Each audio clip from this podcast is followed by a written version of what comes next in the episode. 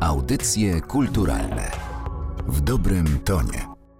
Przy mikrofonie Martyna Matwiejuk. Moim i Państwa gościem w dzisiejszym podcaście jest Katarzyna Jankowska-Cieślik, kuratorka wystawy zatytułowanej Nieobowiązkowe nauczanie kapizmu, którą możemy oglądać w Pałacu Czapskich w Warszawie. Dzień dobry. Dzień dobry. Na ekspozycji znalazły się prace malarskie członków Komitetu Paryskiego założonego 100 lat temu, a także ich późniejszych uczniów, uczniów e, Powojennej Akademii Sztuk Pięknych w Warszawie, ale ta historia rozpoczyna się od e, Józefa Pankiewicza.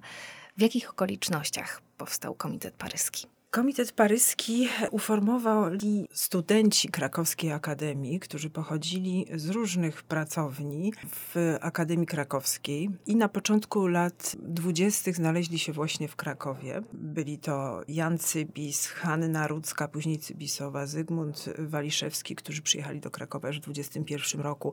Wcześniej jeszcze zaczął studia w Krakowie Artur Nacht, po wojnie Artur Nacht-Samborski, który wyjechał z Krakowa do Berlina i powrócił do niego w 24 roku właśnie, ale znaleźli się również i Piotr Potworowski i Józef Czapski, którzy właściwie przyjechali prosto z frontu I wojny światowej, aby podjąć studia w Akademii Krakowskiej.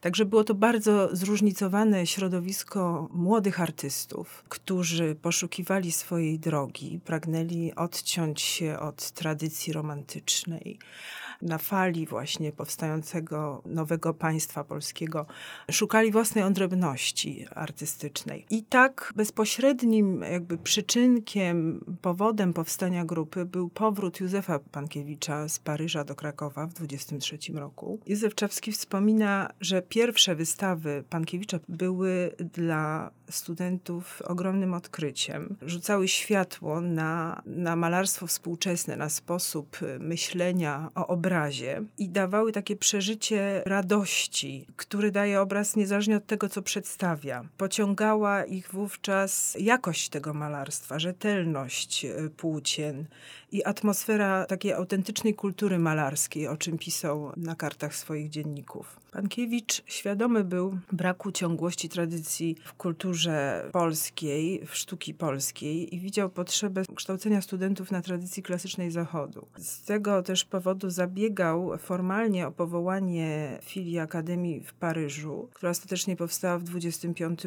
roku. A sama grupa zawiązała się w sposób taki bardzo spontaniczny, po burzliwych dyskusjach, marzeniach o studiach w Paryżu pod kierunkiem Pankiewicza po pewnym spotkaniu, moglibyśmy powiedzieć imprezie studenckiej, w której brali udział Jacek Puszet, Tadeusz Piotr Potworowski, Józef Czapski, Józef Jarema, wpadli na pomysł, aby pojechać na studia do Paryża i w ten sposób powstał Komitet Paryski, który miał na celu na początku pozyskanie funduszy na ten wyjazd i pobyt w Paryżu. Mówiła Pani trochę mhm. o postulatach kapistów, a co stało w kontrze do nich? Przeciwko czemu się buntowali? Kapiści buntowali się przeciwko powiedzielibyśmy, tradycji matejkowskiej, tradycji romantycznej. Szukali nowych rozwiązań. Chcieli zobaczyć to, co się działo w Paryżu w tym czasie.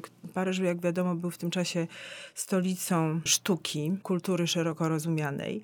I ten przebłysk nowych rozwiązań i technologicznych, i myślenia o obrazie jako dziele autonomicznym e, zaszczepił im Pankiewicz, przywożąc właśnie swoje obrazy z Paryża, pokazując je i opowiadając o tym, co działo się w tym czasie w Paryżu. Kapiści odrzucali wszelkiego rodzaju tematy literackie, narracje, anegdoty. Sprzeciwiali się też odtwarzaniu natury jako takiej. Najważniejszy był stosunek artysty do natury i oddanie struktury rzeczywistości w obrazie. Płaszczyzna malarska miała być autonomicznym dziełem sztuki, a temat postrzegany był jedynie jako powód y, malarskiego przeżycia, impuls do odtworzenia właśnie tej struktury na płótnie, głównie przez kolor wyrażający światło i przestrzeń. Z powodu zainteresowania i nadania szczególnej funkcji użycia kolorów w płaszczyźnie obrazu, kapiści zwani byli, zwłaszcza w latach 30., kolorystami. To, co myślę też y, istotne z perspektywy całej tej wystawy, to, że po II wojnie światowej wielu członków Komitetu Paryskiego obejmuje stanowiska wykładowców na uczelniach artystycznych, między innymi w Akademii Sztuk Pięknych y, w Warszawie. Jak silny był wpływ kapistów na to kolejne formujące się nowe, pierwsze powojenne pokolenie artystów? Kapiści już y, na początku lat 30., po powrocie do kraju z Paryża, przejęli na początku redakcję Głosu Plastyków, czasopisma poświęconego sztukom plastycznym, wydawanego przez Związek Artystów Plastyków w Krakowie i popularyzowali ideę koloryzmu, omawiali na łamach tego czasopisma zagadnienia pracy artysty, kultury artystycznej, a po wojnie zaangażowali się w działalność samego Związku Artystów Polskich, ale przede wszystkim właśnie objęli stanowiska w uczelniach artystycznych i tak Jan Cybis w Akademii Warszawskiej wykładał i w Państwowej Wyższej Szkole Sztuk Plastycznych w Gdańsku z siedzibą w Sopocie. Podobnie Hanna Rudzka-Cybisowa wykładała w Krakowie, Artur Nacht-Samborski. W Warszawskiej Akademii Sztuk Pięknych znaleźli się Jan Cybis od 1946 roku, a od 1949 pracował Artur Nacht-Samborski i Stanisław Szczepański oraz Eugeniusz Ajbisz, który nie był bezpośrednio, był nieformalnie związany z ugrupowaniem, podobnie jak kapiści wychowany na sztuce francuskiej i, i utrzymywał z nimi koleżeńskie stosunki we Francji. Postacią kluczową w kształtowaniu programu szkoły był Jan Cybis, który był bardzo charyzmatycznym profesorem, pedagogiem. Utrwalał paradygmat kapistów, który był w niewielkim stopniu modyfikowany przez innych wykładowców na potrzeby poszczególnych pracowni.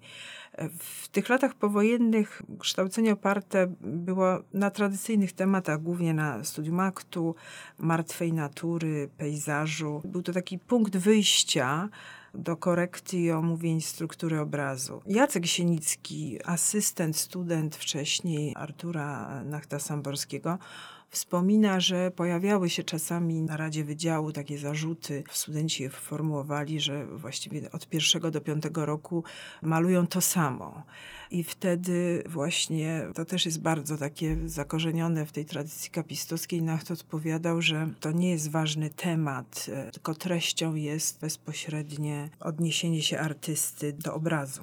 Czy wobec tego to nauczanie kapizmu było obowiązkowe, czy jednak nieobowiązkowe, że tak nawiążę do tytułu wystawy? Tak sformułowany tytuł wystawy Nieobowiązkowe nauczanie kapizmu nawiązuje do tekstu krytycznego o edukacji w Akademii Andrzeja Osenki, opublikowanego w przeglądzie kulturalnym w 60 roku, w którym opisuje złą sytuację właściwie. Po obejrzeniu wystawy końcoworocznej zarzuca Akademii, że kształcenie w Akademii jest bardzo jednostronne, mało sprecyzowane, że wydobywa się niejasne wartości malarskie przy odrzuceniu rysunku, że forma jest określana jedynie kolorem, że wszystkie obrazy są do siebie bardzo podobne i właściwie jest to taka papka, która niewiele wnosi do malarstwa. Wystawa oparta no, głównie na naszych zbiorach Muzeum Akademii ma na celu przede wszystkim pokazanie, że ta formuła kapizmu nie była zamykająca. Kapiści w powojennej Akademii Warszawskiej spowodowali zainteresowanie malarzy problematyką czysto malarską. I myślę, że to było najcenniejsze i to pozwoliło na śmielsze, odważniejsze eksperymenty w kształtowaniu obrazu. Paradoksalnie ta rezygnacja z tradycji sztuki przedstawiającej i nacisk na formalną stronę obrazowania, skupienie się na kolorystycznych wartościach spowodowało zainteresowanie artystów y, możliwościami eksplorowania samej warstwy malarskiej. Na które obrazy wobec tego warto zwrócić szczególną uwagę, odwiedzając tę wystawę? Wystawa jest pomyślana tak, żeby zaprezentować przede wszystkim związki artystów, profesorów, mistrzów ze studentami, pokazać na ile czerpali oni z tej tradycji kapistowskiej, ale też w jaki sposób buntowali się przeciwko niej, próbowali ją kontestować albo używali ewidentnych walorów, wykorzystywali posługiwanie się zestawianiem kolorów, tonów ciepłych, zimnych i rozwijali te koncepcje we własnej praktyce artystycznej. Myślę, że najciekawsze jest prześledzenie tych związków tak jak studia wnętrz inspirowane obrazami Nachta, e, jego studentów Mariana Gryty, Tomasza Żołnierkiewicza czy Grzegorza Morecińskiego. Prześledzenie uczniów bezpośrednich Jana Cybisa, jak obrazy Piotra Bogusławskiego. Ale też e, ciekawe jest e, spojrzenie na to, co działo się poza pracowniami samych kapistów, czyli Cybisa, Nachta i Jajbisza głównie co się działo na tych obrzeżach, e, w innych pracowniach. Na wystawie pokazujemy obrazy studenckie na przykład Ewy Kuryluk z pracowni Michała Byliny, czy e, Krystyny Lachowicz e, z pracowni Aleksandra Kobzdeja, w których można zauważyć tą inspirację obrazami, portretami Nachta na przykład.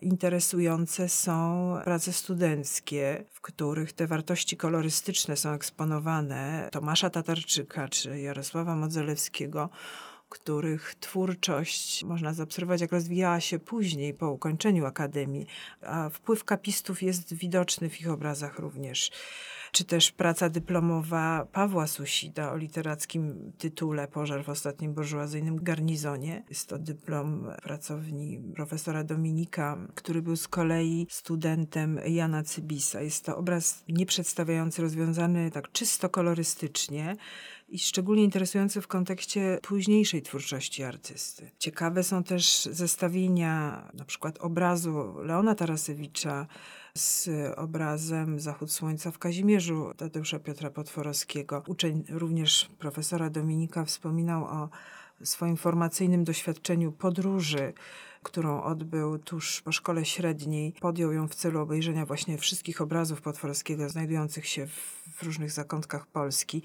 Więc tutaj widoczna jest ta transpozycja pejzażu w obrazie, sposób podobny syntetyzacji natury w malarstwie. W dwudziestoleciu międzywojennym, kiedy te postulaty kapistów się pojawiły, one były nowością w polskiej sztuce. Zastanawiam się, na ile ta tradycja, ta spuścizna kolorystów jest y, jeszcze współcześna właśnie realizowana, na ile ona jest żywa. Nie są to prace z ostatnich lat. Są to prace, które gromadzone były początkowo w Akademii Sztuk Pięknych od lat 50. właśnie. E, muzeum powstało w połowie lat 80. i część tych prac, głównie studenckich czy też dyplomowych, pochodzi właśnie od, od tego czasu.